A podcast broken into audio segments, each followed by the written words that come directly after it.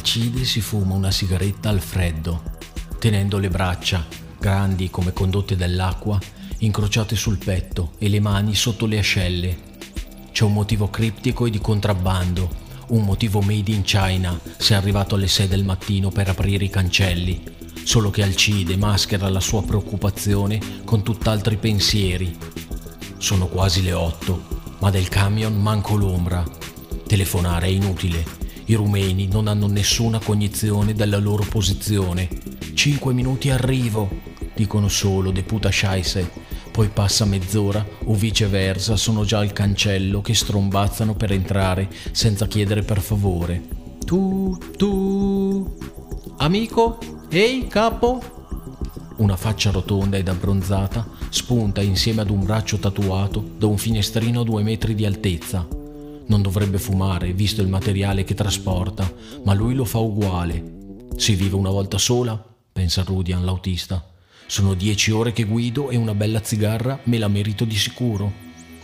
Il bilico con i pannelli isolanti è finalmente arrivato. È termaflon cinese. Costa la metà del normale poliuretano espanso, spedizione inclusa. Dopo un anno è già in briciole, adagiato sul fondo delle pareti della furgonatura ma chi se ne accorge? Chi fa un incidente e apre in due la cella frigo ha ben altri pensieri che l'isolante.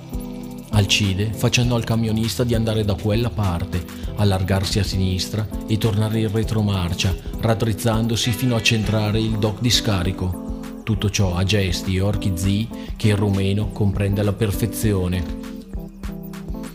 Se arrivavi alle sei, canchero, ste manovre le facevi senza gente fra i piedi, de puta scheisse, insiste Alcide, mascherando la verità.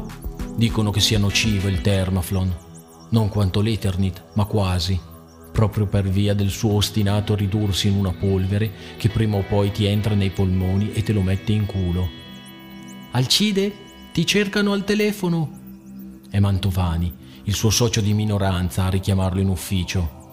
Mai che prenda lui una telefonata quel pirla. Avrà ben visto che sono impegnato Infila l'apertura, fermati e spegni il motore. Non scendere e non scaricare il materiale, capit? Alcide si decide a spostare i suoi 110 kg in direzione dell'ufficio, stramaledicendo un mondo così cocciutamente deciso a non farsi sottomettere, scavalcando detriti metallici, rottami, sfridi e semilavorati abbandonati a metà trattamento dei quali non si accorge più e di cui il cortile è pieno quando sente il botto nemmeno si volta, se lo sentiva, lo sapeva che sarebbe successo. Chissà perché, lo percepisce appena sveglio che qualcosa andrà storto. Sente un prurito nella pancia, dentro, dove non si può grattare, fra duodeno e pancreas. Sa già tutto al punto che tira dritto e va a rispondere al telefono. Cosa c'è?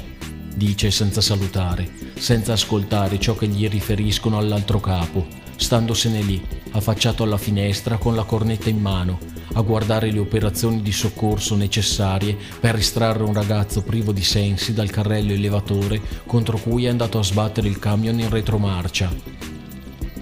Chi è il coglione che guidava il muletto a quel modo? Sbraita dalla finestra spalancata, a telefonata in corso. Era Michael Pedravessi al volante perito industriale, buyer, magazziniere, pupillo di Alcide e factotum. L'unico che ci capisce qualcosa qui dentro, de puta scheisse. Non poteva capitare a un altro. Ce n'è di gente che non fa un accidente, magari era l'occasione per togliermela dalle palle. Pensa Alcide, prima di sbraitare. State fermi, non toccate niente, diavolo porco.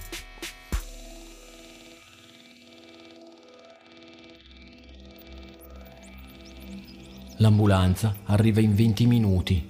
Due infermieri scendono dal portellone e subito sentono polso e fiato a Michael, ancora a terra privo di sensi.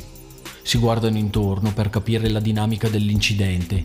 Le facce che vedono non promettono nulla di buono. Non caveranno una risposta neanche col forcipe da quelle espressioni sconcertate. Perché l'avete spostato? dice l'infermiere senior era incastrato nel muletto, bofonchia Alcide, a disagio. Poi si gira a guardare gli altri con un'espressione di rimprovero. Siete stati voi a farla, questa cazzata. Io l'avevo detto di lasciare stare. Potreste aver provocato danni irreparabili, ve ne rendete conto? rincarra la dose l'infermiere junior. Cosa dovevamo fare? Lasciarlo lì? Voi non arrivavate mai.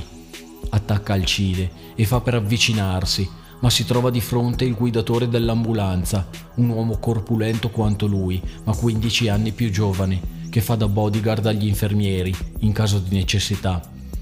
Premesso che ci avete chiamati alle 8.06, dice l'autista con voce impostata, sono passati solo 18 minuti la nostra media di intervento si attesta attorno ai 22 minuti, quindi siamo arrivati con abbondante anticipo. L'armadio dueante si è piazzato in mezzo ed occulta la vista ad Alcide, che vorrebbe controllare le manovre con cui gli infermieri stanno caricando Michael sulla spinale e da lì sulla barella. L'incarico gli riesce a dovere, ma nemmeno la sua stazza può impedire, chiuse le porte, che tutti si accorgano della fiancata dell'ambulanza pesantemente ammaccata. Dove lo portate? Al civile? Che domanda, dice l'uomo, rimettendosi alla guida. L'autolettiga parte a sirene spiegate, mancando per un soffio il cancello d'ingresso, aperto il minimo indispensabile perché c'è un punto in cui l'ingranaggio esce dalla cremagliera che nessuno si decide a riparare. È troppo lontano il civile, santo Dio! Ci arrivate che è morto, sbraita Alcide, intercalando parecchie combinazioni di cane zio maiale e girandosi alla ricerca di consensi. L'avrei messo knockout, quel sapientone, potete dirci giuro. E adesso che facciamo? chiede Mantovani, incerto. Mettete a posto questo casino, fate le foto al muletto e toglietelo di mezzo, portate via i rottami dal cortile, Palmiro, fai dare una ripulita all'officina e in magazzino, già che ci sei. Nascondete il più possibile, urla Alcide, rivolgendosi al capo officina, ma guardando dritto Mantovani, quasi fosse il responsabile dell'incidente. E tu manda tutti a casa, finiti i lavori, deputa Scheisse. Oggi si chiude, io vado all'Inps, qui salta fuori un macello. Mantovani è sorpreso, ma non vuole darlo a vedere. Come se gli altri non fossero stati presenti fino a quel momento, si gira e ripete esattamente le parole del capo, ma a rallenti. Mettete casino, fate le foto di mezzo, portate i rottami a Palmiro, poi nascondetevi a casa. Gli operai aspettano nuovi ordini o un chiarimento ulteriore Passano i secondi, nessuno si muove. Mantovani sbotta. Avete sentito? Sbrigatevi! Gli uomini si mettono al lavoro, mentre le donne, Giusy, la segretaria di Alcide, Camilla e Viviana, le due ragazze del back office, rimangono ferme in mezzo al cortile, lo sguardo perso, in silenzio. Sembrano tre Marie che hanno appena perso il loro Gesù, staccato dalla croce e portato al sepolcro in ambulanza, non hanno nulla da fare. I rottami vanno spostati coi muletti e l'officina è off limits per le donne. Sono gli uomini a maneggiare le scope in quel mondo maschio e tecnologico. Potrebbero tornare in ufficio e rispondere alle telefonate, ma non riescono a spostarsi dal luogo dell'incidente. Restano lì nel cortile, sotto la pioggia che nel frattempo ha cominciato a scendere, immobili.